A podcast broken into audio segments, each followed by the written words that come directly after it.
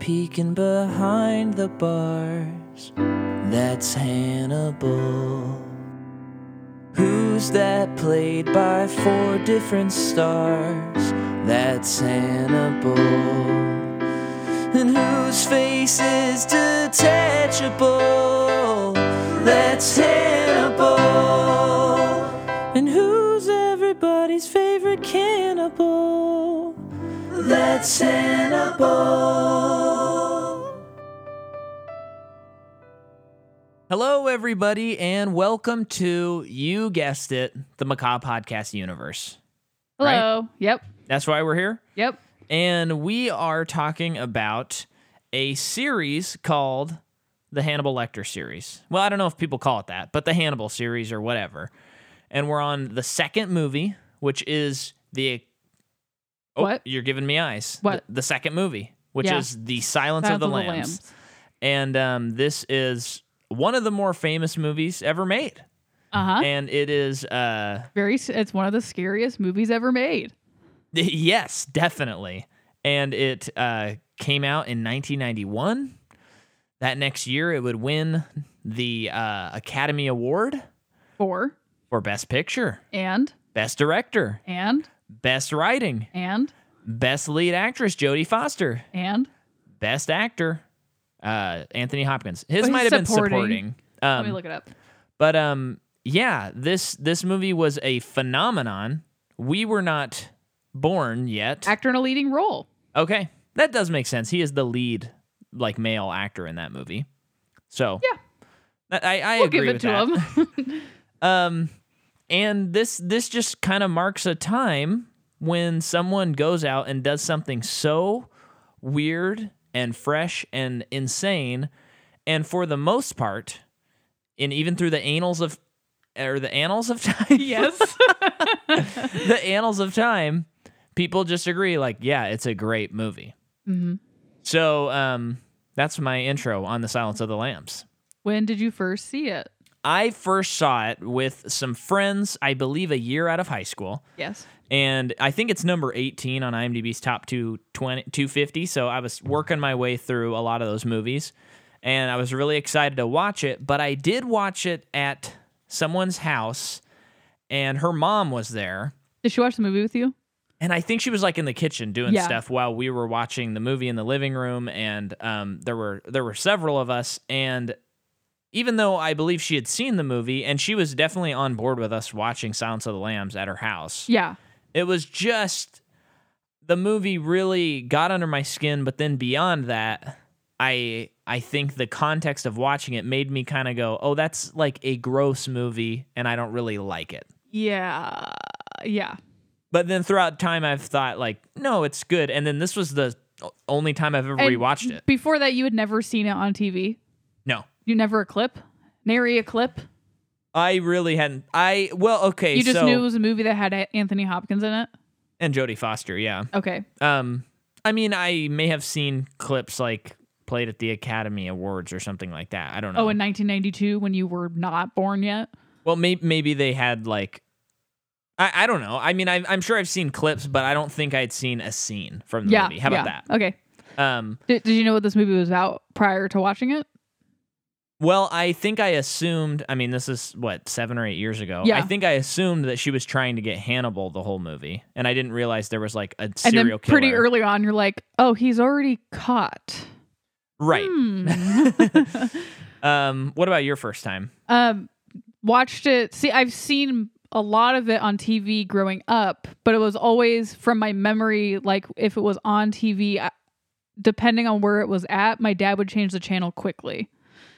So it like built up in my brain this like this um forbidden movie that is really really scary, but it was on TV a lot. Sure. Um, and then I think when Blockbuster was still around, I rented it finally Mm-hmm. and was like, I'm going to figure out what this movie is. And I watched it and it was great. It, it really Yeah. was like answering all these questions I had Yeah. for years because I'd seen, I'd say just most of it, but none of the answers had been, none of the questions had been answered. right. So, You know yeah. what's kind of funny is um, if you really think about this movie, um, as graphic as it is, I mean, for the most part, you could actually play most of the movie on TV. Definitely. I was um surprised just because it's been a long time since I've seen it that most of I would say the most graphic stuff. I mean, there definitely is graphic stuff for sure, but but a lot of what you would think they would show they don't show, and it actually made it scarier yeah, that they didn't show it. Like when the um I can't remember who it was. It might have been Crawford or the guy at the prison like showed her a picture of the nurse that Hannibal like tore her tongue out of her face and Yeah. like dislocated her jaw. Like we didn't see the picture, but he described it and we see Jodie Foster's reaction Yeah, and it's like, "Oh, I feel sick. I feel physically ill." yeah. And we're like 15 minutes into the movie. Well, it, the movie is a masterclass in tone. I Yeah. mean, it's really wild. And so, how m- do you know much about Jonathan Demi, Jordan? I know what I told you last night. He made this movie. Blank Check did a series on him, and Scott Ackerman was a guest on one of those. Oh, and he directed um, Stop, Making, Sense. Yeah. So, um, he he is. uh, What's funny is I think I'd have to double check. I think this is the only movie of his that I've seen. Yeah, I Um, think me too. which is like it's a pretty huge blind spot because he's one of the great uh I, I think he's kind of like maybe people don't talk about him as much as you know a Spielberg or George Lucas or something like that but I think he's like right below the cusp of maybe 10 years from now everyone will be like how have you not seen eight Jonathan Demi movies Yeah, you know yeah, um but I listened to Blank Check's series on him so I, I know quite a bit about him Yeah. um, and what's what's very interesting about him is he's just a very personal and heartwarming and generous filmmaker. Why do you say that? So he he just um so his movies before this were a lot of comedies and um, Oh. I think a couple of slice of life kind of things. Th- this is like I thought he did like action movies, not Oh. action movies. no no no th- this would be like if um if the guy who did Moneyball was like okay I'm making a Hannibal movie and you're like what you did Well, he made Foxcatcher, and that was pretty intense. oh yeah that's a bad example actually But I understand what you're saying. Yeah. Um. So he. I mean, it, it, it would be like if you know what, it, a better example would be like if Greta Gerwig said the next Okay. movie I'm making is about a serial killer and she makes the best like Edgar thriller. Wright's new movie. You mean? yeah yeah so um she or he is um he's kind of known for that he has movies like Married to the Mob Running Wild and they're funny and they're sweet and they're kind and I know one of the things they talked about a lot in their series is that he was he's one of these directors that I think he had a pretty bad experiences on one of his earlier movies with Oh, okay. working with crews and from then on he's like no I want to work with my friends Oh, and so uh, so he's he's not one of these like Jack White guys where he's like I want to push uphill to get artistic. He's like no, I want to like hire someone that I trust and trust them to do their job and we're friends and and watching the behind the scenes it sounds like the experience on this movie was like friends hanging out making a movie and it was really fun for making the Silence of the Lambs and um, there there was a lot of great stuff like um, Anthony Hopkins, and we talk about this a lot. Method acting. oh, he And- method acted. No, Oh, okay. this is what I oh love. yeah, you you told me about this. what but- I love is like in his interviews, and um, you know, I'm sure I'm not hearing the questions, but I'm sure they're going, "How did you get into the mind of this crazy killer? And how how are you sane?" And all his answers are just like, "Yeah, um, I mean, I acted, and then when they yelled cut, I was done acting. It's that's what I do. I show up and I act, and then I'm done acting when they call cut. And um, It's a job. Jodie Foster and I are buds, and we had a good time, and it was a really fun shoot. As opposed to the killer in the last movie, who was like, you know, stalking around set, not wanting to talk to yeah, people, and meet brooding and, people, stuff. and, yeah. and even Ted Levine, the Buffalo Bill Uh-huh. in this movie, uh, I got a similar energy Really? from him, where like him and that actress who was in the yeah. well, Yeah. they went out of their way to make sure that That's they were awesome. like communicating with each Yeah. other and not hurting each other. I can see that going one of two like both both ways of and like the last movie, like making the choice to be aloof yeah. and make people kind of look over their shoulder when he walks into a room because he he wants that energy to Yeah. always be present so you can get more real performances in that person's opinion. And then I can also see like that's also see them having a good relationship intentionally. It kind of reminds me of when kids are in horror movies. Like what was the one that I think we talked about this? Oh, it was an Insidious. Insidious. The, they were watching. The kids were watching the the lipstick demon putting on his makeup. Like they were yeah. while they were applying all of it to him. The James kid was Wan there. was like, "Come watch and see this person who's a normal person put on this scary stuff." yeah, Yeah. Um, and I, I just think I, I think it's a good argument for um, I, I know that different artists go about things different ways, and I, there's not a right way and a wrong way. But you know, I watch a movie like this, and Well, Hannibal. there's a wrong way. Uh, but Jared Leto as Joker. Well, I was But, I was yeah. gonna actually say I was actually gonna speak about our newest Jonker, but um, I think that that it's just like I, I do think actors sometimes, especially when they're playing some someone cartoony, they take Uh-huh. it a little too seriously. uh huh. Because the other thing is Anthony Hopkins kept saying like this is kind of like a cartoonish role. Like this guy is weird and if you if you don't play it just right, if you're not totally keyed into the performance, um, people will laugh when they're watching the movie. So he's so he's he's not taking himself too seriously. And I I I love that. And that's if I was an actor, I think I would want to do that rather Uh-huh. rather than like only on set refer to me as Hannibal Lecter Uh-huh. and only Jonathan Demi speak with me and stuff. And I don't know. I mean, sometimes method acting can work in your favor. Uh, Daniel Day Lewis famously uh, pretended to have cerebral palsy in my left foot so that everyone could carry him around on set. yeah. A joke, but also true.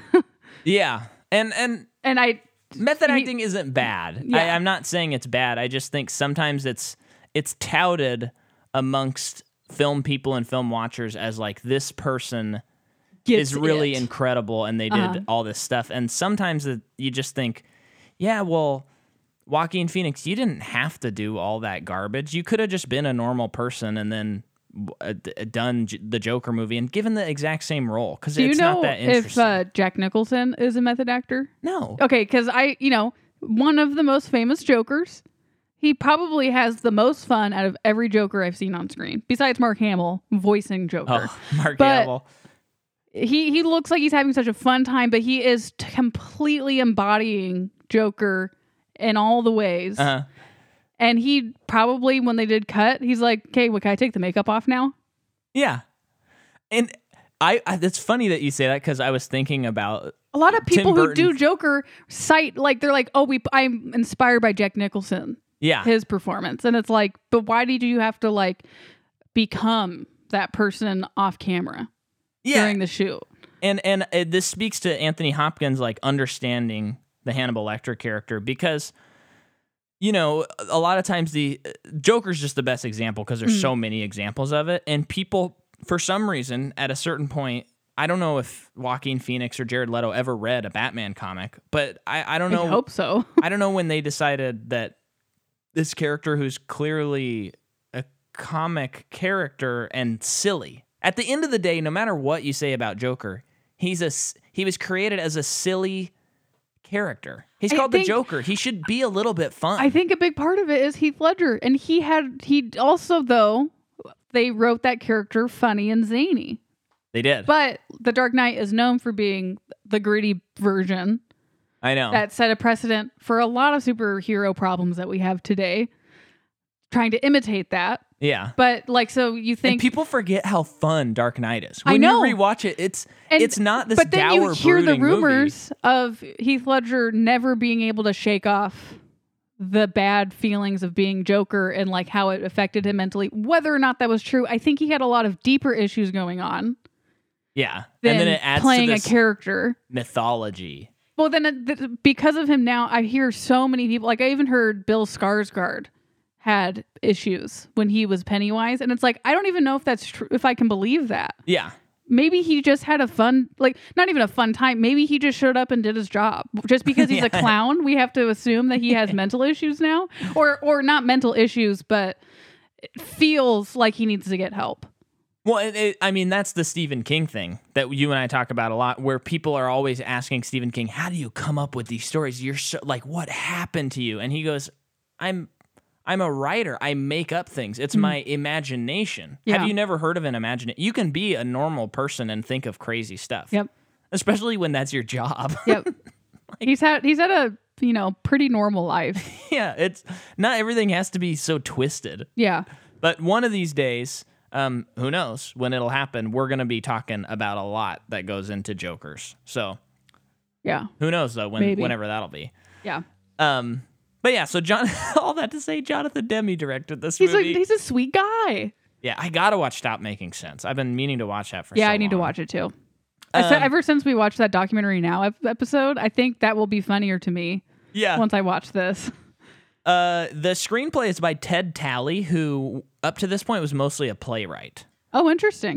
and um, he also did the screenplay for Twelve Strong. He didn't come back for Hannibal, but he did the screenplay for Red Dragon.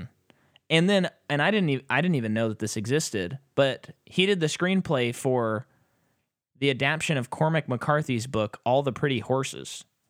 Whoa, wait, did they make a movie? They made a movie starring Matt Damon.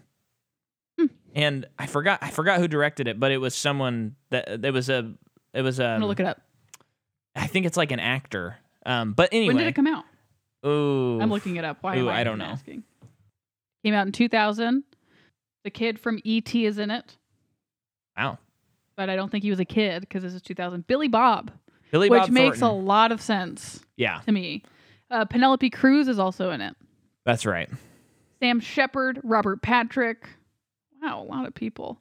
Guys, if you haven't read Cormac McCarthy, do yourself a favor and read him. But don't read Ch- uh, Child of God or Children of God. No, you should that book definitely sucked. read No Country for Old Men. That'll be that should be your jumping off point. Yeah, that's a great American novel. And then fill, follow it up with The Road. I, I haven't read that one yet. and then read that trilogy, the the horses trilogy, the, whatever. the Borders trilogy. the border trilogy that has that book in it. Yeah. um, okay, so the score is by Howard Shore. Of course, we've talked about Howard Shore before with Lord of the Rings. The score to this movie, come on. Really good. Really good score, very atmospheric. Um, I like I like that he leans on atmosphere over melodies and stuff. Uh huh. Um, r- uh, just a very haunting score. Uh huh. Uh, Tak Fujimoto did the cinematography, Very and good job. he's a big demi guy. Cool. And he also did the second unit camera on Star Wars, 1977, A The New Hope. fir- first one. yes. Okay. Yeah. Cool. And um, he did Ferris Bueller's Day Off, um, Gladiator, uh, Sixth Sense, and The Happening as well. So Whoa. the guy's a genius. Um, and it's cool. Mm-hmm. We need to watch The Sixth Sense, Micah. I know it's been a long time. But- I, I keep referencing it, and you don't remember anything. Yeah, I just remember the twist Yeah. and that he's at dinner at one point. Who's at dinner? B- Bruce oh, Willis. Bruce Willis when his wife is. Yeah. Yeah. Okay. Um, this movie comes out February 14th, 1991. It has a budget of $19 million. And mm, granted, this is an R rated movie. Mhm. It's number one at the box office for like five weeks in a row. And it makes 130 domestically and 272 worldwide. That's a smashing success. Yeah. Especially, they, they put this movie out on Valentine's Day. How crazy is that? Whoa, that's weird. I mean, that's got to be intentional. Yeah, I feel like it's also it's also got to be. Um, I don't know. It, it makes sense as like, like a date night movie. Oh, yeah. Even though I think you'd walk out and you'd be like, I wish we hadn't have gone this and is seen a this movie, movie. that you see in theaters and then afterwards you go to a diner and you talk about it for three hours yep. And we're gonna give you one of those hours now, at least. yeah Um, so the rights to the book were bought by Orion Pictures, one of the producers on this movie, um, who also produced Terminator. ah okay um, and they bought it, and then Gene Hackman was getting gonna direct it and star in it. And I d- he, as who I'm not sure. I'm a- Oh. um, I'm not sure, but he he uh put up like half of half of m- the amount of money they needed to get it off the ground as like collateral. Let's get it started. oh Then Gene hires Ted Talley, the script, Uh-huh. the screenwriter, and the screenwriter gives him like half of a draft. And Gene Hackman says, "This is too violent for me. I can't, I can't do this." too violent for gene And Orion Pictures gives him his money back. wow did he not read the book Well, I, he may, I don't know, I don't know. okay But then um, one of the producers, Mike Manovoy, he uh, sent a script to Demi, or someone sent a script to Demi, and I w- no one really knows if Demi even read it. He just was like, "Oh, like a horror thriller? No, Huh. not gonna do it." And then uh, Mike Manavoy, one of the producers, said, read this book and sent him Silence the Silence of the Lambs and said you have to read this book. And once he read it, Demi said, "Okay, I'll do it." and again, keep in mind this is a weird choice Uh-huh. to have Jonathan Demi do it cuz I think this is I think this is the key to this movie is Jonathan Demi. Uh huh. Even more so than Anthony Hopkins and Jodie Foster. I Okay. think it's Jonathan Demi. Um but of course he brought them in. Coming so. from a guy who's only seen this one Jonathan Demi movie. yeah. But um uh Jodie Foster had read the book before and before they started making this movie, she was like talking to her manager and stuff. She's like, I want to star in this. Oh wow. She said and what this book came out when? In the Um, eighties? I, I think 88, Like the I late wanna eighties. say. So she probably read it soon when after it came out and was like, Oh, there someone's making a movie about this. Yeah. Especially since we had Red Dragon too. So Yeah, so Okay. she's like, I I want to be in this. She's telling her manager, and she tells Demi. I think she even meets with him and says, I gotta. No, she doesn't meet with him yet. I don't think, but she says, I, I want to be in this, and he's like, That's great. Um, I'll, I'll I'll leave you a second because I'm gonna I'm casting Michelle Pfeiffer in the movie because he had worked with her there's before. no way. There's no way. It's a different movie, that's Yeah. for sure.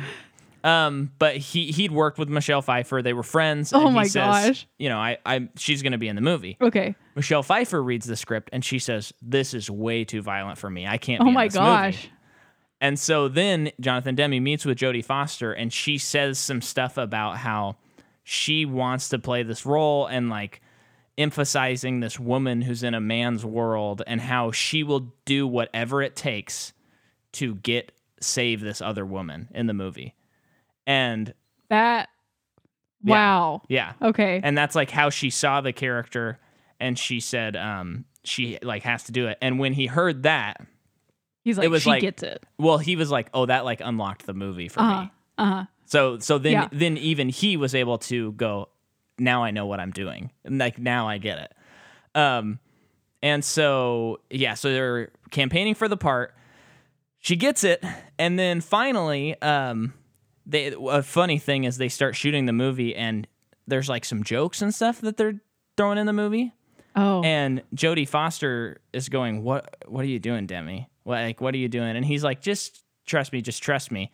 And then as the shooting progressed, it it, it got rid of all that stuff. And when she watched the movie, there that none of that's in there. oh, okay. And in an interview with her, she was saying, "I think he was just kind of doing what he knew and getting his feet wet those first couple weeks." Okay, and that I just makes had to sense. trust him. And then by the time they started working on the movie, like f- further down into I mean, shooting, I feel like you can get swept away by the story very quickly.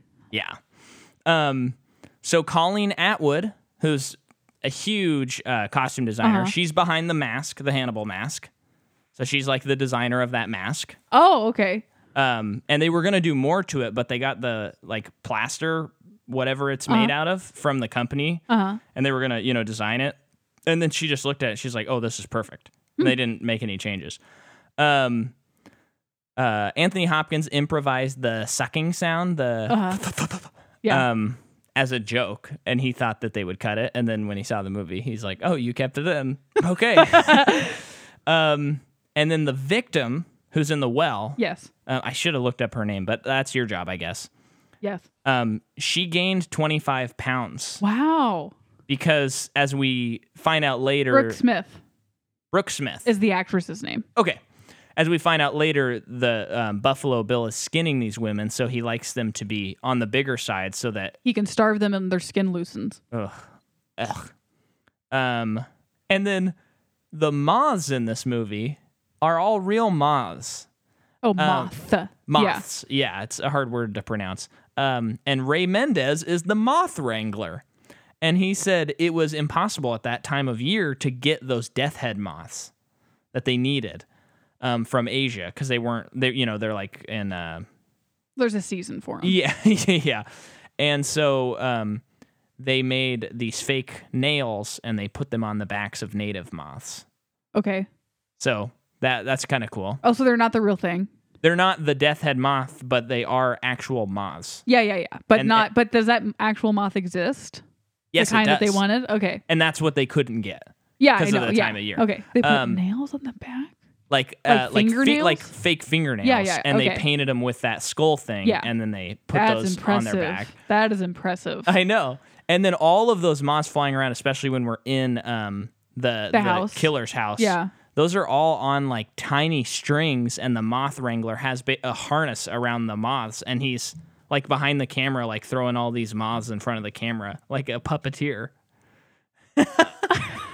I'm genuinely speechless. Isn't that kind of cool? Did you see any footage of that? Not behind the scenes. How come no. no, one snapped a pic? Maybe they did. I don't know. Uh, but um, and then I know I'm doing a lot. There's just so much cool stuff about the movie. Um, but the there's a scene where Buffalo Bill is pulling back the cocoon on a moth, and that is real. That is not. Uh-huh. That's I part that we saw and we were like, um, no. yeah. Okay, I thought it yeah. was like an animatronic or something. yeah, like I thought that. he was like pulling out the head No. of a live one. So w- well, and what they did is so they had these cocoons, and once the cocoons started rattling and they were like about to hatch, they c- put them in like a fridge, which slows them down because they're cold blooded. And then before they're ready to shoot, they took them out, and then he would grab it and wait till it's you know shaking, and then he'd pull back the cocoon, and it's totally safe and fine. Gosh, that is so insane. Isn't that cool? That's insane. Because all of that would be um, CGI now. Uh huh. and um, you know, and and I mean, they said that no moths were harmed in the making of the movie, so it seems like this was a, a good route to go. Um, but uh, that's that's wild. Yeah. Um, and then finally, um, the autopsy woman is a real actress that's sit- laying there on the table. Oh, okay. So that's not. Um, It I- wasn't a I, thought it was a dummy, yeah. but she's sitting there on a cold day of shooting with all this crazy makeup and with like a tootsie roll kind of thing stuck in her jaw that they're pulling out of her mouth. Oh Um, wow. Okay. Wow. I wonder how long that shoot that Oh, shoot took man. for her. Oh man! And Jodie Foster was saying how it was really, really cold, and she Oh, was really? like MVP for this girl. She's like the unsung hero of this movie. Man. So Um. that's all the notes I got. So extra notes of the the like serial killer of this story is he is uh, taken from some real serial killers. Um. One of them you had mentioned Ted. They got some inspiration from Ted Bundy. Inspiration sounds wrong, but Yeah. Well, and and most of this is Thomas Harris because it's all Yes. it's in the novels. oh yes, the well, But it the is. broken arm. I think faking. worth noting Yeah, yeah, So, absolutely. like Tom Bu- T- uh, Tom Bundy, Ted Bundy is one of the the I guess serial killers he pulled inspiration from.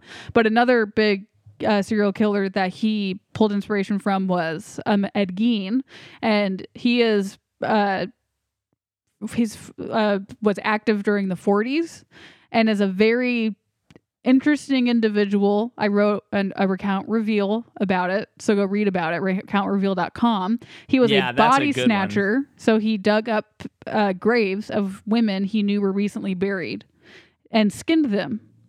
And um, he has a pretty sad past where he grew up with a a dad that was kind of a deadbeat, and the mom would not allow her him and his brother to have friends, and told them that all women are from the devil besides me. Mhm. Um, so eventually uh, the dad dies, so it's just the boys and the mom, and then the brother wants to get married to a woman who is has children, and then shortly after that the brother is dead uh, from a fire. Um, and then the Is that a quote fire from a fire? I mean, I th- I believe like cause of death is a asphyxi- asphyxiation, but later on, uh, I think with uh, advancement of forensics, Mhm. I think some people have speculated that hit, there was like blunt force trauma on his head. So like maybe he was hit, knocked out, fire was started because him and Ed Gein were, I think, doing brush fires like in the field because they lived on a farm Okay. and a fire did get out of control. But it was it man made? You know, was it intentional, out of control, or not? Um, so it was just Ed Gein and his mom. Uh, and he, he was reported to be a very quiet person, but also a, a nice person that didn't really talk to anybody. And when the mom died, he became a re- kind of a recluse in a way. And um, uh, this a local woman was murdered or she was she went missing and the investigation took the took investigators to his farmhouse where they found her body um, and then they found i believe there's another person they believe that he had killed and then that's when they discover that he had been body snatching Yeah. because then they go into his house and it's one of the worst hoarding situations that you could fathom uh, but the only rooms in the house that were spotless was his mother's room like Yeah. always clean And but this the, is the inspiration for the psycho novel. yes And then for- the psycho movie. yes um because it's a man who's obsessed with his mom so you find out they go into his house uh, i won't say all the things that he did because some of it is really graphic and horrific but he did uh, there were like lampshades made out of human skin chairs made out of human skin all, all of it women Oh man. Um, and then they also discover that he was building or creating a a suit out of w- skin because he wanted to become his mom. That's crazy. And that's where you get like it's like oh my gosh that's psycho. yeah.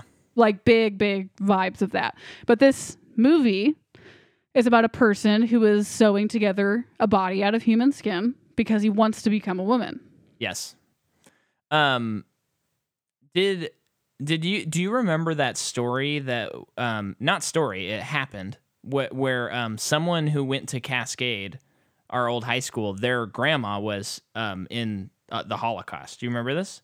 With the lady that came to speak at the Holocaust. Yeah. Yeah. I remember that lady. And and she while she was in a concentration camp, she was like a maid though for someone. yeah, she, so she became like a maid for um I forget like an SS guard, I think. Well, it was this woman, and I don't remember her name, but she's like one of the most famous Nazis ever. This woman, and she was like a, I think she was a doctor. I'm getting Okay. some of my facts wrong, but when she was like doing up the house and stuff, um, the the the Nazi always said like never go into that room, that room, that room, and she kept saying that. And then one day she went into that room, and there were human, there was like a couch with like human skin on it, and like a lampshade and all this stuff. And they were using soap made out of from the fat. oh, I don't even I remember, remember her that. saying that.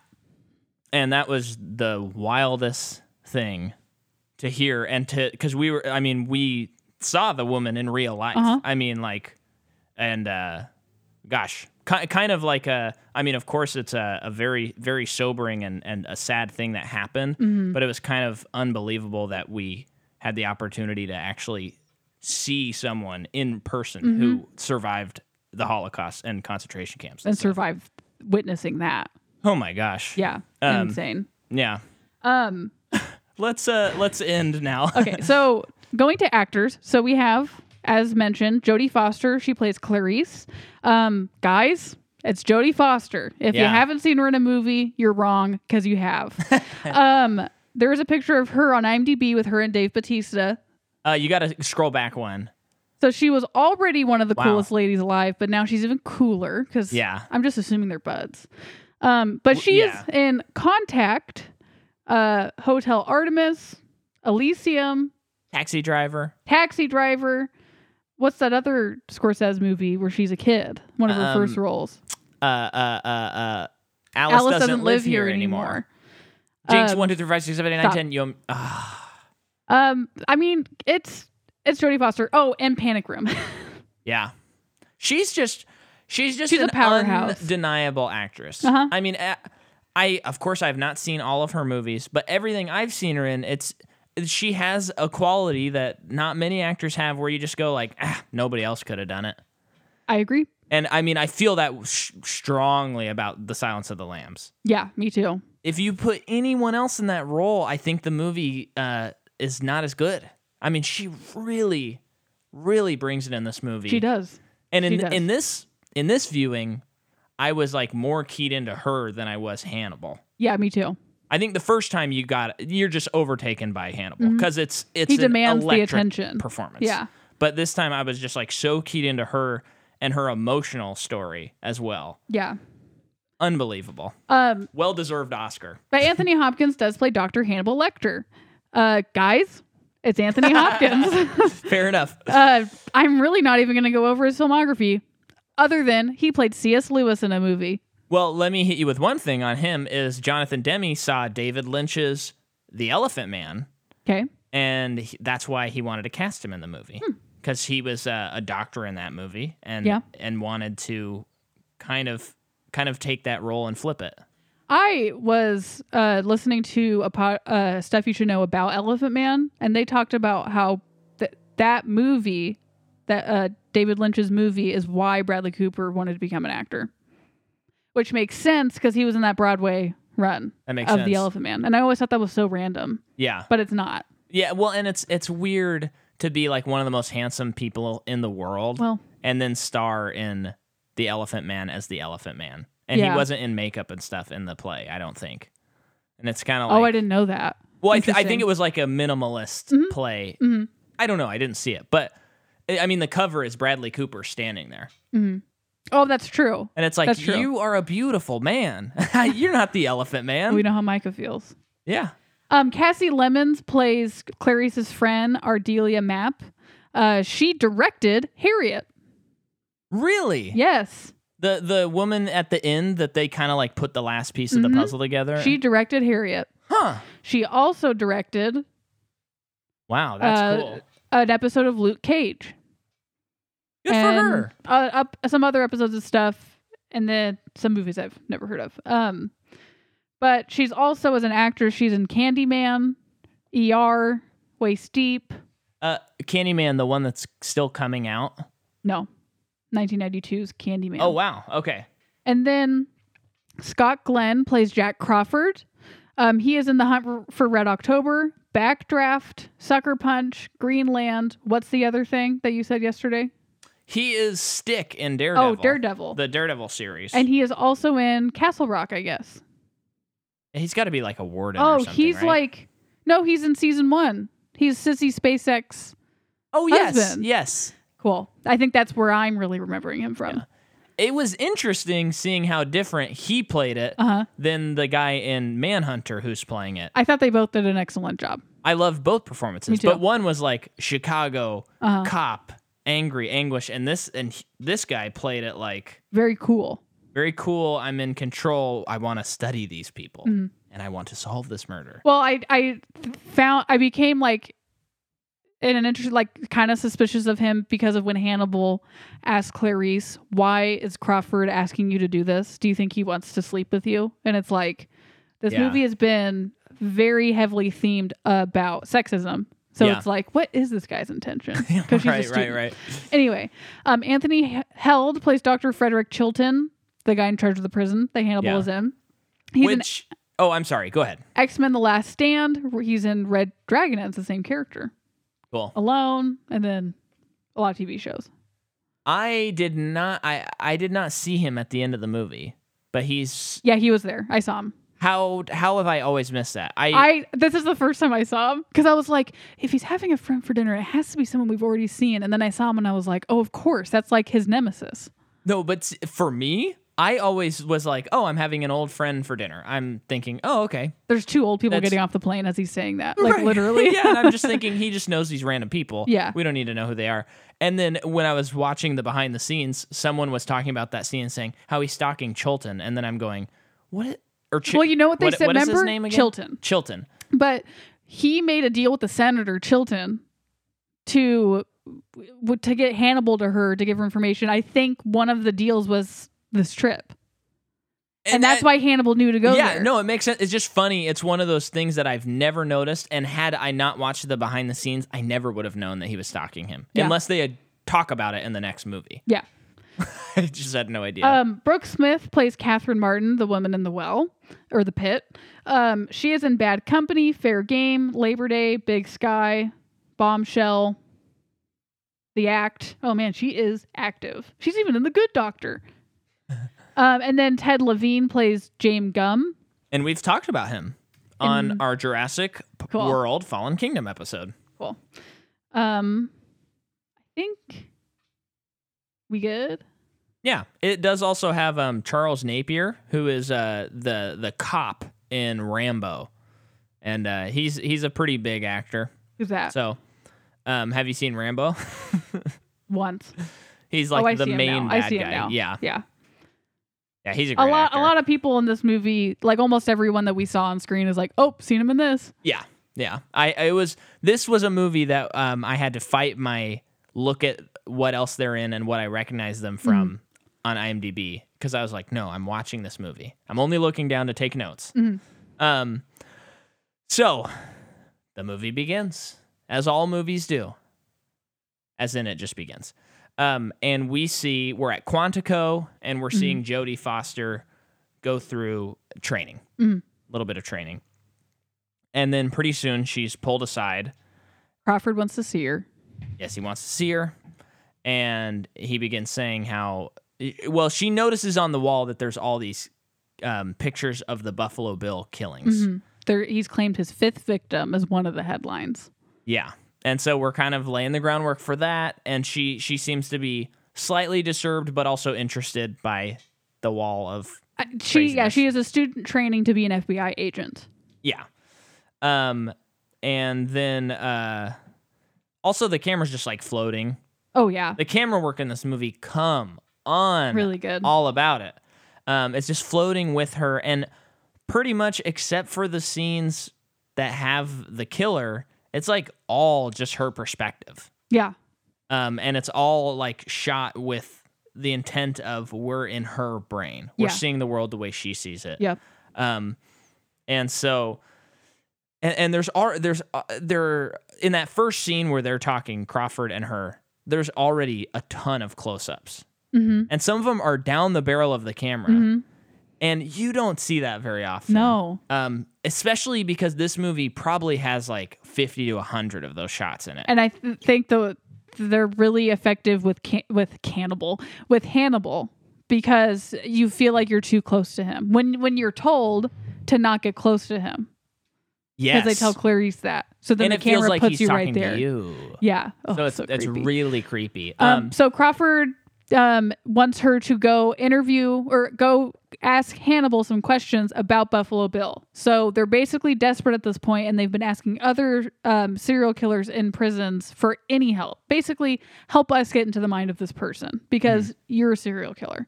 So she he wants her to go to Hannibal and just give him a questionnaire. Yeah.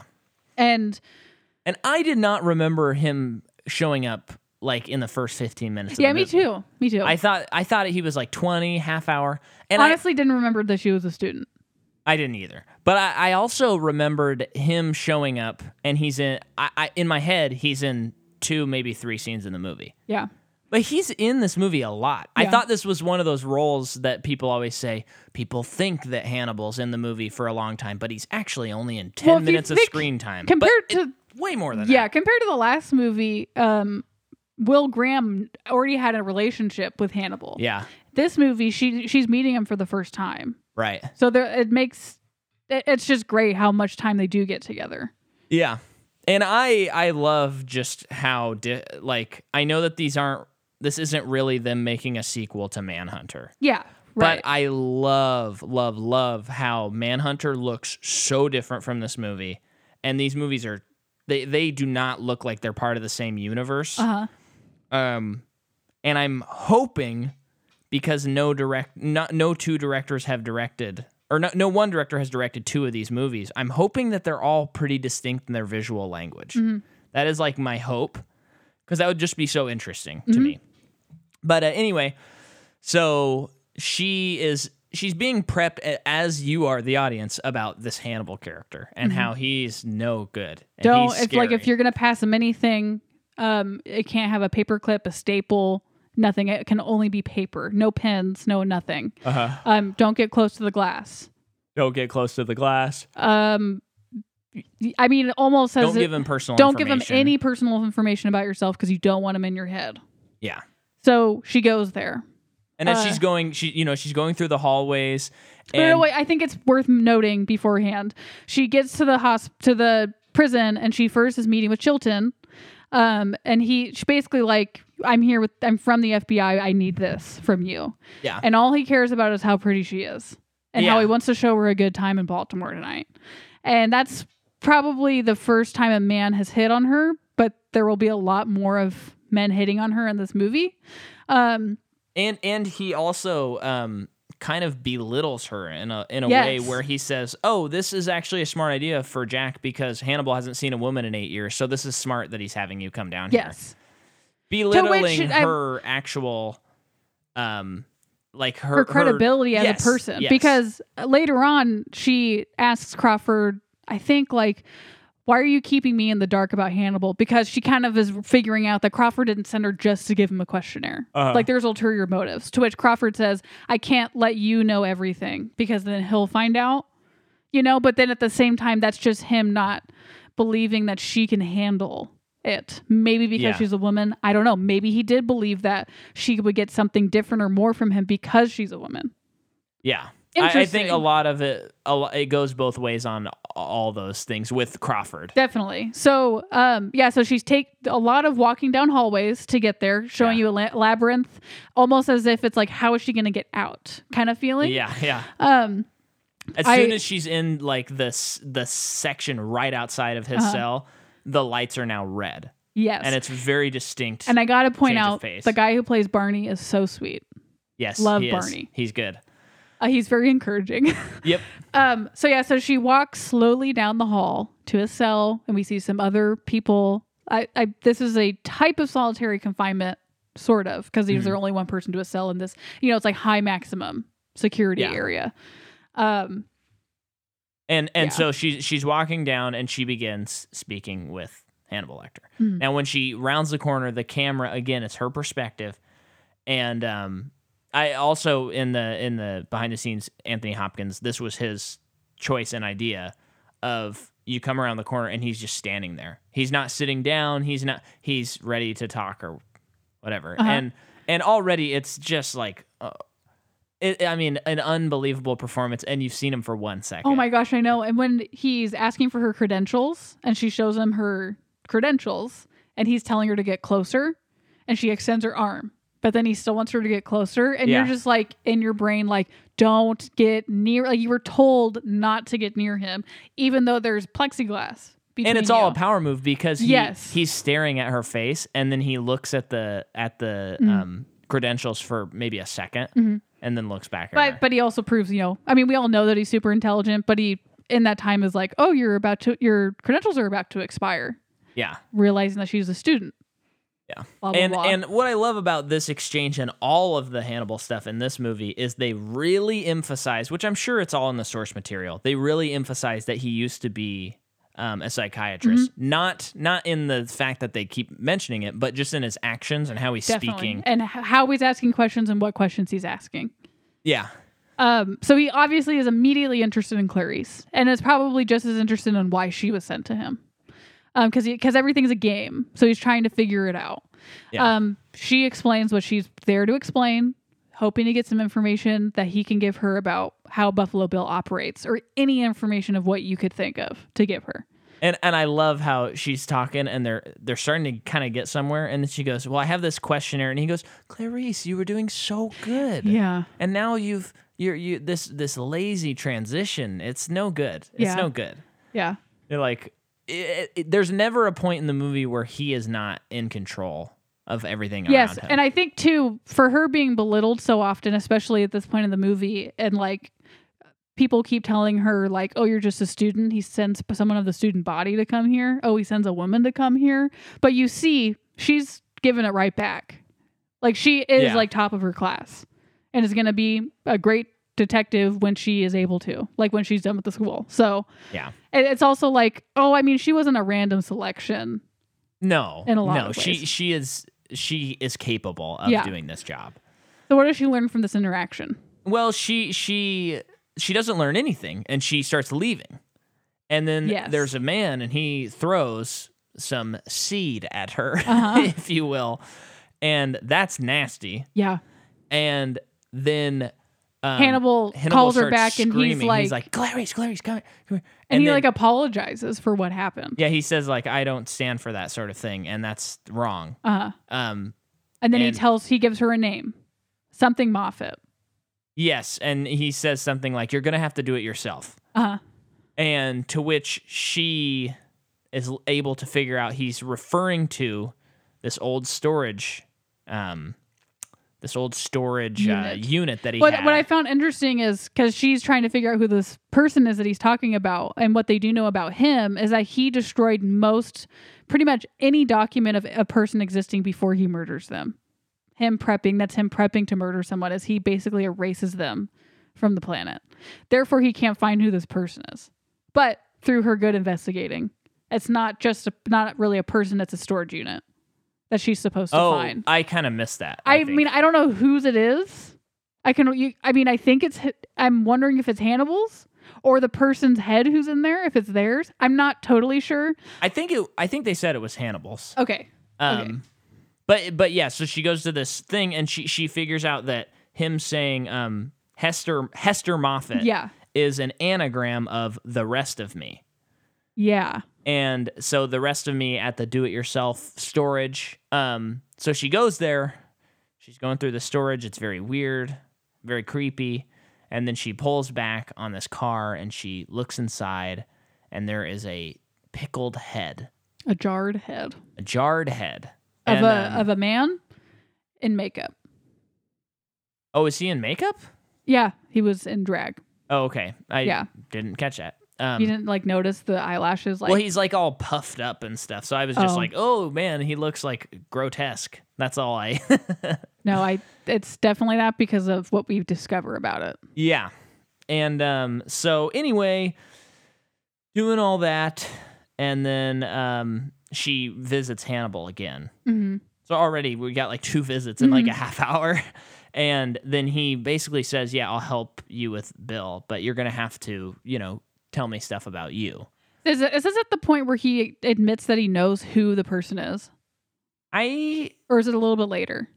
Because at one I don't point think he, he he, does yet. admits who that he does know, and uh through investigation too, I think she also discovers that this person had been a patient of his for a brief moment. oh, Buffalo yeah, Bill had yeah, been Yeah. Um, anyway. So yeah, she's he starts asking her questions about herself, which is I find interesting because when she first has the encounter with him, he's saying like she's probably just some girl who is one generation away from being white trash. yeah. And then we find out through flashback, but also through this questioning, that she was um, an only child of a single father. Uh, the mother died when she was really young, and her father was a town marshal. yeah. Find out that her dad died during on duty. What is this contact? Uh? so orphaning her, um, and I think we find I- we get so only as far as she's taken to cousins in Montana, and she runs away after two months, Yeah. and that's the only And we don't know why. And what's interesting is we don't like it's he's so interested about her because of his nature, but because of her information that she's giving as a viewer, it's like, who is she? Yeah. And why did she run away? Yeah, and in my head, I'm just thinking, oh yeah, the uncle was a bad dude to her, Which And- is what he said. and and she says, no, that's not it, and I'm going, it's got to be it though, until they explain what happens, and it's so much different than what I could have thought of, really, um, in a very interesting and cool way. Yeah. Um, so um, Hannibal's going to help out, and then we have the flashback, not the flash, but the we go to Memphis, Tennessee, and there is this woman, and she's coming home, She's singing to Tom Petty. yeah, American Girl. And then there's this man uh, who is trying to get his couch into his car. His creeper van. And he's got a broken arm. And this is the Ted Bundy thing. So Ted Bundy Yes. would do this. Yes. Um, and then the woman's like, oh, let me help you. and he says, uh, d- oh yeah, if you get into the back, we can push it all the way into the back. So Yeah. get in the car. Yeah. Oh, my stomach hurts so bad. You know what is cool though the the way it's shot and the way um, Levine is acting. I really only because I know what this movie is am I doubting what he's doing. You know, what? like he like he's doing such a good job of not not doing like a close up where he's like get into the back. Oh yeah. Like He's he- very normal. Yeah, he's very normal, and it seems like a guy who really just can't get this couch up. And it feels like, oh, if I was there, I would probably be the same thing. which we do learn early on and throughout the movie um, he has killed several people several women at this point Yeah. and at one point clarice she's looking through all the case files and crawford's asking her who is this person what kind of profile are you thinking of this person and she is saying all the things that she thinks he is bec- based on the profile and one of it is he is getting a taste for it for killing people and part of it is b- how they found the bodies and what state they found him in and she's saying that he's no longer becoming impulsive as if this is becoming easy to him Yeah. um, because he's already gotten away with it. They know of, I think, five times. Five at this point. Yeah. Um, and I think it is interesting that she's profiling him as it is a white male age 25 to 45 Yeah. because of X, Y, and Z. yeah. Very. I, I just love that kind of when they Yeah, when me they too. pepper in that forensic stuff into Uh, things.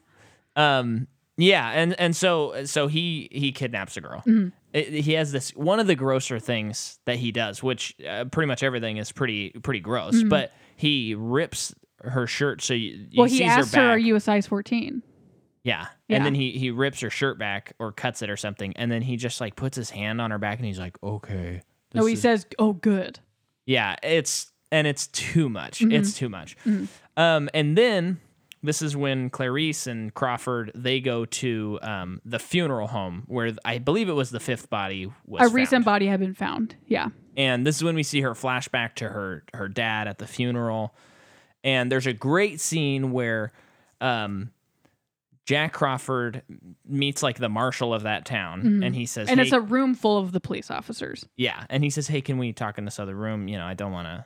Don't want Don't to want offend her. don't want to offend her and and and and the way it's shot too it's like all these police are just looking down on It's all Jody. like the camera's like tilted upwards, like we're looking up into their from her perspective, Yeah. looking up into their face, and then we're looking down on her. and demi said he purposely tried to cast every officer to be tall like considerably Oh. taller than Jodie Foster Okay, as best as he could do that yeah, and so you know they're they're doing that and um and you're kind of like it's kind of it's it's a it's a good scene but it's it's like a great scene once they talk about it in like a scene later Mm-hmm. but they they get the body out and well before they do that she said she tells all the guys to leave the room all the other cops and they're not really listening and she's like go on get out go Mm-hmm. go and then finally they kind of shuffle out kind of like ugh, whatever. whatever. Oh, Yeah. Um, and then they're they're analyzing the body, and she notices that there's something in her throat, Mhm. and she pulls out this cocoon, and w- pull it back, and and then in the next scene we'll find out that it's the death head moth. Um, But she she is also just showing her attention to detail, and she's because of her training, um, what kind of person this woman was. She has three ears piercing, three ear piercings, so she's not determined not to be a local woman, and because of her nail polish, because Yeah. she's like that's town, like that person's a townie. yeah. And then they flip her over and see that there's two diamond marks of skin Oh. removed from her. And the makeup in this movie and the special effects are really impressive. Yeah. I mean, this is grody stuff, Yeah. and they did a wonderful job.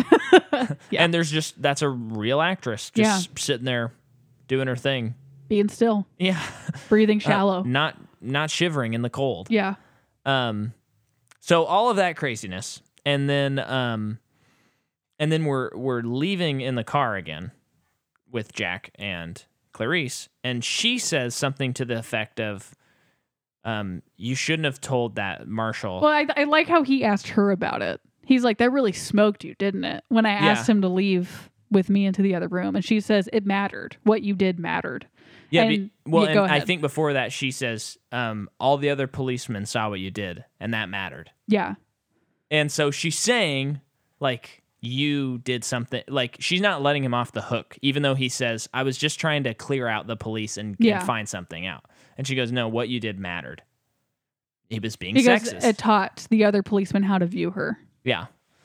So good. Mhm. Um, and so then she meets her entomologist friends, and they talk about the death head uh, moth. One guy asks her out. Mhm. Pretty Um, immediately. Yeah, and and it's almost uh, maybe correct me if I'm wrong. I feel like he is the only one in the movie of the people that are like looking down on her or or treating her um like a woman, I guess. Mm-hmm. Um for lack of a better phrase. Um he's the only one where it's almost like yeah, he just asks her. I think part of it is the way he did it.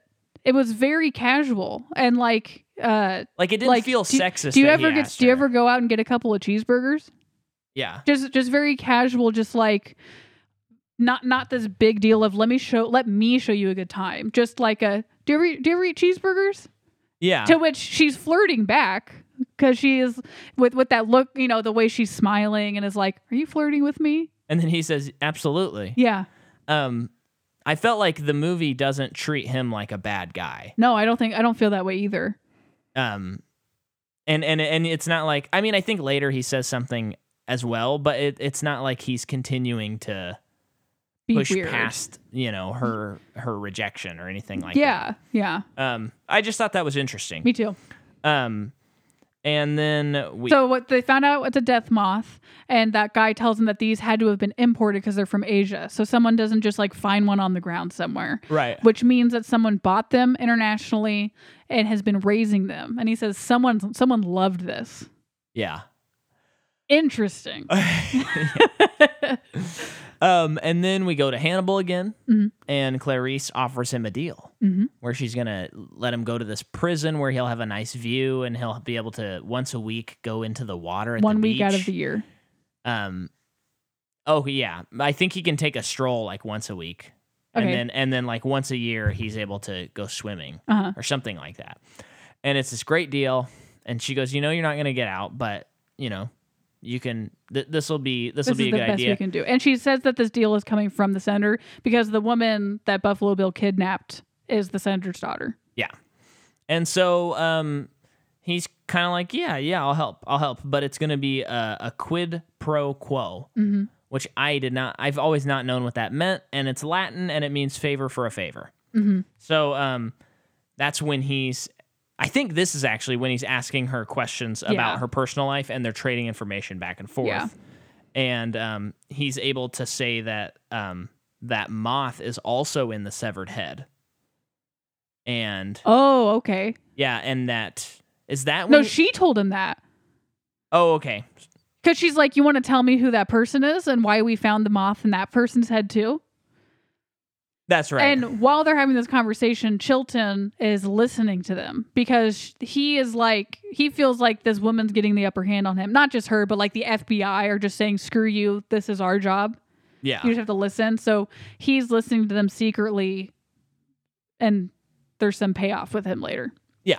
And um so then then we find out, you know, that the killer's somewhat really like around Hannibal and and had a relationship. I think this is when we find out he- that the killer had a relationship with the man w- with the severed head. Yeah, because that man with the severed head was a past patient of Hannibal, and that patient, well, patient, but like person, told him that um, he was concerned for his lover because his lover has Right. become had become violent and killed um, a transient, and I think skinned the transient. Oh, yeah. So, can you please talk to him? Yeah. And so um but it's still like coded and he's still playing a game. hmm Um and then I think um that's when they start moving him or or Well, so soon after um Chil well, I think it might even be like soon after the next the, this next scene is uh Chilton is talking to Hannibal and is like, That was a phony deal. They duped you. Yes. I'm and gonna then get you a real deal. he- And he transfers him. Mhm. And when he transfers him, that's when Hannibal gets put into the iconic mask, which is like, Mhm. you know, one of the great looking things on film, you know. Makes him look deranged. Yeah. And um, he's getting transferred, he's getting put on a plane, all of this craziness. And then the senator's um, wife, the mother, comes out and She she is the has an ext- senator. oh, she is the senator. Yeah. She Um, can be a senator too, Micah. no, I thought. no, I know. She is Oh, the man. senator. Great. Um, y- so the senator comes out, and she uh, and and Hannibal have a conversation Mhm. together, and he has the upper hand, and he's saying some really rotten things. Mhm. He's not Mm-hmm. But- a good guy. He does eventually tell basically when he's satisfied with making someone feel small, he tells her the man's name is Lewis Friend. He Yeah. is 5'11, 100 and something pounds. He I you know, the last he told me he lived in Philadelphia, but he could have given me a wrong address. So he gives a lot of information about Yeah. a person. And then, for some reason, I think they're not transferring him at this scene, and they put him in that art gallery. There is that an art gallery? Well, it looks like one anyway. Oh, okay. That's what it looks like. To I my love eyes. the set design That of is that cool. is just superb. It's Yeah. so amazing. It it's amazing. Just a cell in the middle of a room. I, I have a feeling and that they might just still be holding him before they transfer him to the prison that she promised. So it's like a holding cell. Yeah.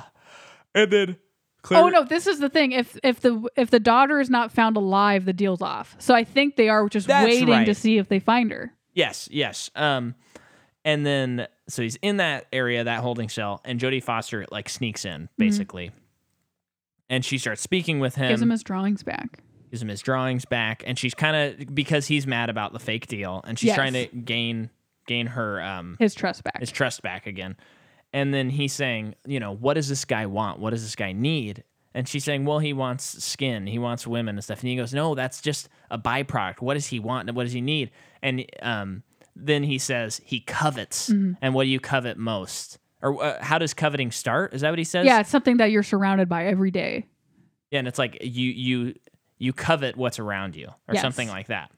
And that's just sitting there and and as a viewer, unless you're crazy smart, you're like, okay, what what does that mean though? Yeah. Um, And you're right there with Clarice because she has no idea either. And he Yeah. does tell her, You have all that you need in the papers. That Yeah. your person is waiting for you in those papers. And also, I don't remember what the anagram was, but um, Lewis Friend was also Uh, yeah, I can't remember, but an it, anagram. yeah. And and she said your anagrams are showing when when she Yeah. came in. So they're having this exchange, and then this is when she talks about The silence of the lambs. Silence of the Lambs. So um, take over.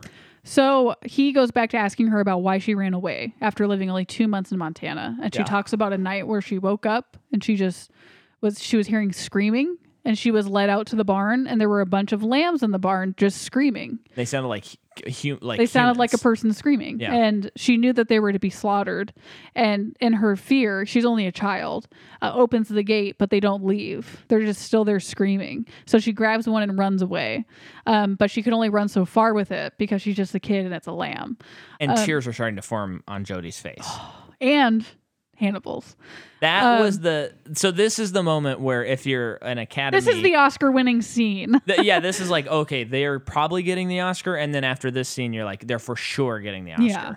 both of them, yeah. because he's he's tearing up. And, And I just, the I way. just don't know how he does that. no, and the, the way his, his character talks is just, it's so fast and it's just this like, that his the accent that he chooses is so like refined and like prudy. Uh-huh. Oh, it's just so perfect. It's perfect. But so she runs away with the lamb, but she doesn't make it very far because it's so cold and the lamb is so heavy. So they find her and uh, they send her to an orphanage. And he asks her what happened to the lamb. And she says it got slaughtered. And he says, uh, he kind of finishes the rest for her and is like, so your your goal in life was to um, you know, become become an FBI agent, like get into the FBI because hopefully you can be someone that helps the la- little lambs that need help. Yeah, and so like Catherine's a little lamb for you, isn't she? And she just is like, I don't know. and then you won't hear their screams, Um, hence the silence of the lambs. Uh, cool title. Yes. Just gonna say that. Good job, Thomas Harris, Mm-hmm. on that title. Um, so there's the lamb story, and then then we have what was referred to by Jonathan Demi as the movie within the movie, because now we have like a three act action sequence. This movie is less than two hours and it feels longer than that and not in a bad way. no, it's so lean. Yeah. Um, uh, and so the, I was gonna try and make a joke about cutting people up, and I thought, nah, let's not. um, but this is the iconic um, scene where Hannibal escapes. So he's getting handcuffed and getting his food. He drew a picture of Clarice with a lamb, Mm-hmm. and then he picks a lock because he got a pin way earlier in the movie From Chilton. Yeah. And uh, I like how he gets it from him Of course. Yeah. specifically because Yeah. that guy just Poetic justice. yes and he just thinks he knows everything Yeah. and hannibal still outthinks him Yeah. and he gets out of the cuffs bites one of the cops and then he beats the other one in this very kind of like a maestro Yeah. like Yeah. "Ah, ta-da-da-da, pff, pff," and he's just beating this guy to death and the police don't find out for a while because he has enough time to disembowel and like rip open this guy And, kind of like crucify him. yeah, set him up uh, in this crazy thing with like a backlit light. Um, and the cops finally see that this elevator is going up and down. Oh man, this whole sequence is just so scary. It's it, it's really it's really wild because you know, so- sometimes when someone goes into a genre having not much experience with the genre, a director, um, it's a disaster because they don't get the genre. And then sometimes you get a movie like this where it's so different from any other types of this genre that it totally reinvigorates and changes the genre forever. I mean, it, it, the closest thing it reminds me to is like Get Out, because we have Jordan Peele, who is a comedian and known for doing sketches, is now one of the most popular horror Yeah. directors. So popular that he's like the new Rod Sterling. yeah. He's like uh, the new Hitchcock in a lot of ways Yeah. too. Yeah, Um, and so so it's just really insane that it- you know this is a, wh- a big action s- set piece, Mm-hmm. and you know I haven't seen his other movies. Maybe they do have some action in them, yeah. but um, I mean he handles it deftly. I mean it's crazy how how good the the action is, and you know they come in, they see this horrific image, and, And, there's a police officer down, but he's still alive. and his face is all cut up and crazy. Uh-huh. And so they're rushing him out. And then while they're doing that, they're going down the elevator and there's blood dripping onto the police officer who's down. Mm-hmm. And then they realize like Hannibal's on the roof of the elevator. Mm-hmm. So they go through. Um, some other cops like are up a couple of floors and they Mm-hmm. they shoot the body because it's not moving and they're like you you better move like you better put your hands up or we're gonna shoot they shoot him in the leg and he doesn't move at all Mm-hmm. then they pull down the elevator and he flops out and it's well we don't actually see any We see the back of his head, just the back and we're but like then it okay I quick guess cuts to the ambulance. and then the police officer who's down sits up and pulls off his face, and it's Hannibal. Mm. He skinned the guy's face off. Yes.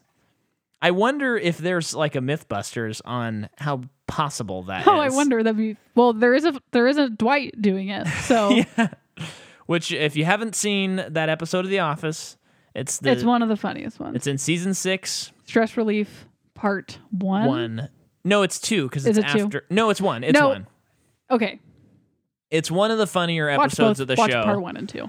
And uh, Dwight cuts off uh, the face of A CPR dummy. and he does he goes and turns Clarice. around and everyone everyone freaks out And and they're like, "Why'd you have to cut the face off?" and he's like I just wanted to know see if it was realistic and he's like turns out it's pretty no, he realistic says it didn't really look realistic in the movie. Turns out it is. so um and and I think this goes back to I was uh, uh, like this goes back to Anthony Hopkins you know how he was saying like this is cartoonish yeah, So he's sitting there reading the script and he's not thinking, I really need to get in the mind of someone. I mean, I'm sure he's thinking this to some extent, but someone who who would rip off someone's face and put it on my face. He's like, oh, that's kind of wild. Yeah. I, I better be kind of insane in this movie so that this scene doesn't feel out of left field.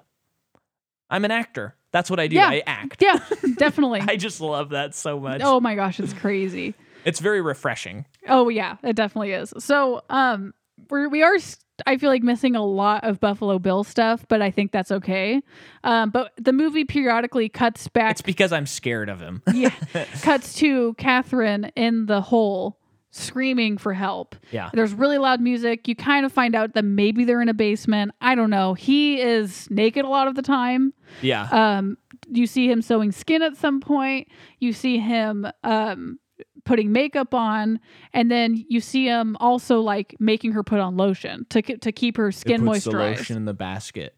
Ugh, that's His whole performance makes me like it really makes th- my stomach hurt. I think this movie compared to the last one, this one got to me a lot more, and I think that they just we spent more time with the murderer, and I think that it, it's almost weird to compare, but like the nature of this person and how sick this person is was much more explored than the other character, sure. Yeah, um, and it just really got to me. Oh, it's so scary, but yeah. On on this viewing, um, Manhunter freaked me out more, yeah, but Silence of the Lambs, the first time I saw it, freaked me out a lot. Yeah. because the first time I saw it, and part of it was the context, which we talked about. right, Um, the first time I saw it, it was one of those movies that made my stomach turn, and it made me feel like, um, I it, I felt like I got caught like lying from my parents or Yeah. something. Like I shouldn't have watched it. Yeah, because you're seeing something that I, as, as you know, it feels wrong. Like what's Yeah. hap like how the things are happening and what's happening. And this time, it it didn't hit me quite in that way. That's okay. Yeah. Um, but Manhunter did, and I have a feeling if I go and rewatch Manhunter, more like when I go and rewatch that masterpiece, I'll be like, yeah, this is uh, not as scary as the first time because I know what's going to happen, Right, and I'm not right. as like, how much are they going to show? What's going to? totally. Um, and then also uh, the girl, uh, Catherine, uh, lures the dog down into the well, Yeah, into the hole. So she now has leverage over Buffalo Bill. yeah. And then Claire is uh, Clarice is hanging out with her friend, and they're talking about the coveting. They're going over the the notes, the They're case going, You notes. covet what's close to you, and then they go, what was the? okay, go ahead. Never he mind. knew the first victim. Mhm. And that's the key moment. Mhm. So now Clarice is going to revisit. She goes to Belvedere, Ohio, I think. Yeah, and she goes, "I think it's this this guy. Um, I'm pretty sure I got it figured out." And she's calling Jack Crawford, and Mm-hmm. he's going, "We got his name, we got his address. We're headed there right now." And they're going to like Chicago. Uh, I, I St. Louis, I think, but no, that was the previous That was the movie. last movie. I'm pretty sure they're going to like Chicago or Philadelphia. Okay. Um, and what's funny, not funny, but when the first time they cut this movie together, it was the police show up and then it was Clarice shows up. It was not intercut like it is in this movie.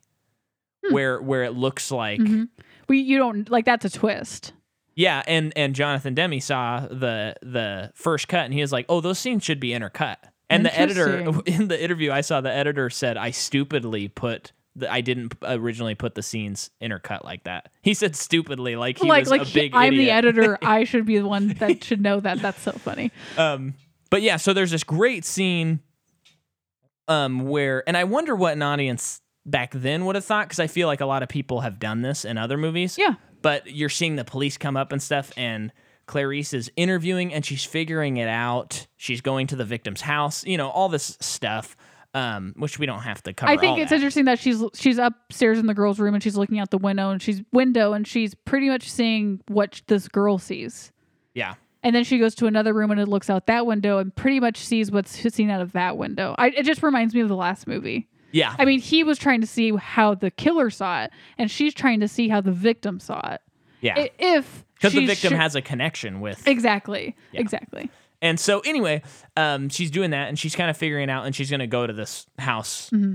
um, f- as like her last lead so far um, and as she's going it's intercutting Mm-hmm. all this stuff and then the police come in and There's no one there. no one there. It's totally abandoned. And then she knocks on the door, and our killer shows up. Mm-hmm. And we've seen this crazy killer, and we as the audience are just going, We're screaming. No. we're screaming. yeah, no, no. And we know she hasn't called for backup, nothing like this. because she doesn't know who this person is. She Yeah. she actually goes there thinking that that old wo- an old woman lives there. Yeah. So he lets her in because he's trying to find a card for a person that she should call about this, about like her son or something. And he- it's just, he says things that now, as someone who's seen a lot of movies like this, he's asking questions that's like, oh, huge red flag. He's like, so you guys even close yet? Yeah. What about you guys got like fingerprints, name, like anything? And, You Yeah. know, she's just like, no, she's feeling a lot edgier. The house is in shambles. So I think that would kind of set someone off immediately.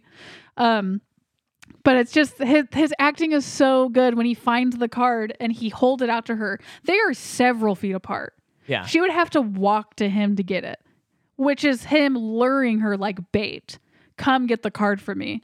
And she asks him, Do you think I could use your phone? She's getting more suspicious. And his reaction is just priceless because he just starts laughing, almost Yeah, like, yeah. I got you now. Yeah. And then, um, and then he takes off. Yeah. And he's got a gun, and she fires at him, I believe. She doesn't get. She doesn't. Okay. And then she goes in, she goes down the stairs. Yep. And- into this maze. Yeah, and the the setup of this, they they do a good job of. It's a very confusing setup, but it also I feel like geographically does make sense. Yeah, and I think this I'm sure this is part of actual training, which I would never think to do where she's closing doors behind her. yeah, That is so smart. yeah. It it what's cool and and Jodie Foster did d- do some training with Yeah. the FBI and stuff, and they actually filmed at Quantico, by the way, Oh which wow. is very interesting. Yeah. And the um, Chr- Christy Zhao, the production designer, Uh-huh. said, "Demi, we can't film here. It's so boring and ugly."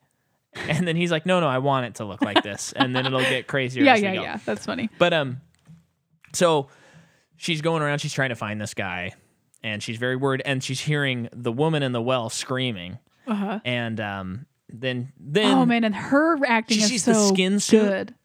Oh yeah, nasty. yeah, Once again, great job, special effects guys. Though yeah. But Catherine yelling in the well, like s- like screaming for her to get her out, and Ca- like Clarice can't do anything. Yeah. and she's telling her basically like saying like police will be here any minute, and she's just saying "f you, get me out of here." Like yeah. complete desperate desperation. And then the lights go out, hmm and at the beginning of the movie, we had seen Buffalo Bill playing with night vision goggles. He puts them on, and for the rare point in the movie, we are not in Clarice's head; we're in his head, Mhm. and he's toying with her. hmm and um, she's doing some great, great acting just in her like feeling around and stuff. I Mhm. love all that. And then um, I, I guess a lot of people ask her uh, like how she was able to do that in the dark and how they filmed that, and she's like, "We filmed it in the light." like, Yeah. And then we just put a green filter over Yep. it. That's like, what are you talking about? Sorry, movie magic sometimes isn't so magical. And so doing that, and then the guy, I think he reaches out to touch her or something. Well, No, he, he he does pulls out that, his gun, Yeah, he does that several times. and he pulls back the hammer. She hears it and she fires, fires, fires. And then everyone on set is going, Well, how is she going to see him? And then someone said, Well, back in World War II, they used to black out windows. What if we did that? And she, she accidentally sh- shot a window. And then, like 20 minutes later, they're like, Okay, let's shoot that window out. And that'll make sense. They didn't have that in the script that the light pours in. Um, but the light pours in. I love that shot and the way um, Buffalo Bill's hands are like crinkled up as he's taking his final breath, and she's reloading her gun as quickly as she can. Crazy. yeah, And she's now silenced the lambs. wi- One would hope. yeah. This one, at least, Yeah. And then they're at this FBI thing. she graduates. graduates. That's the thing. And she gets a phone call. Who's on the other end of the phone? It's Dr. Hannibal Lecter. And he says, um, he says, don't even bother tracing the call, you know, this, that, and the other thing. And she's like, where are you? And he goes, "J- just don't worry about He it. says, "The world, don't worry, I'm not going to come after you. The world's too interesting with you in it. Like, Yeah. like the like, it would be less interesting if you were gone." and he says, I'm having an old friend for dinner. And then we, uh, the movie starts rolling credits. Mhm. And uh, to me, this is a perfect um, ending to a movie that, like, I'm excited that there's another movie, but also there doesn't ever have to be another one. I agree. It, it's like that perfect edge of this totally sets up a sequel, but it's also fine if it if there isn't one. I agree. So, great movie. Yeah. Really good rewatch. Oh yeah, Um, yeah. What do we think? Closing thoughts. love it. That's it, huh? I mean, it's just, it's just. I I think uh the investigation was a little bit easier to understand in this movie than the last one. Yeah. but we did say in the last one that, that I don't think that was a d- like a disadvantage of the movie. Well, it feels like Manhunter is more of the Zodiac approach, where you're just Yes. trying to keep up with the clues and the facts the whole because movie. there's so much and, this, and this is much more profiling yeah, yeah, it's a little more clear cut, I think. Mm-hmm. Um, gosh dang it, great movie. yeah I'm glad it won Best Picture. Um, I was trying to think, and I was going, "This is the last Best Picture movie we'll ever cover." And then I thought, "Oh, wait a second. There's at least two movies, Godfather One and Godfather Two, that we hope to cover at some they point." both won best picture and uh, yeah, they both won. i didn't know that Yeah, so um, there's still potential that we can cover a Best Picture winner. Okay. And there might be a couple other series, but I don't. i mean we covered lord of I the don't rings think so. That's what I mean. We covered Lord of the Rings Oh, in okay. this, and I, I don't think any others have sequels, or at least three sequel, two sequels. Um. Anyway, I think that's it. N- And folks, trust me on this. Trust me. You might think, well, we I listened to Silence of the Lambs. That's the best of the Hannibal movies. I'm out. I'll wait till their next series. Folks, you have got to listen to the next episode. We have an interview with someone who was involved in the production of the movie Hannibal that we're covering next week. An actual person that worked on the movie. So that is like a dream come true for us and one one hope that we had on doing this podcast that we'd be able to talk to someone who worked on the movie we're covering. Mhm. So that's next week. We're real excited about that. I won't tell you anymore. Um, it's not an actor though, so don't think we got like Anthony Hopkins or something like that. Um, but yeah, so We tune got in next Julianne week. Moore. Uh, yeah, it's Julianne Moore. Just kidding. Um, this month in on Patreon, it's still Gremlins 2, the new batch. And then next month is Zoolander. So get prepared for, Walking down the runway. you know, when you go to www.patreon.com slash M-I-C-A-H M-C-C-A-W, link in the description of this episode, you're going to get a whole, you're going to get the light side of the MPU with Gremlins 2 and Zoolander. So thank you for listening, everybody. We will catch you next week when we cover Ridley Scott's Hannibal. Who's that peeking behind the bars? That's Hannibal. Who's that played by four different stars? That's Hannibal. And whose face is detachable? That's Hannibal. And who's everybody's favorite cannibal? That's Hannibal.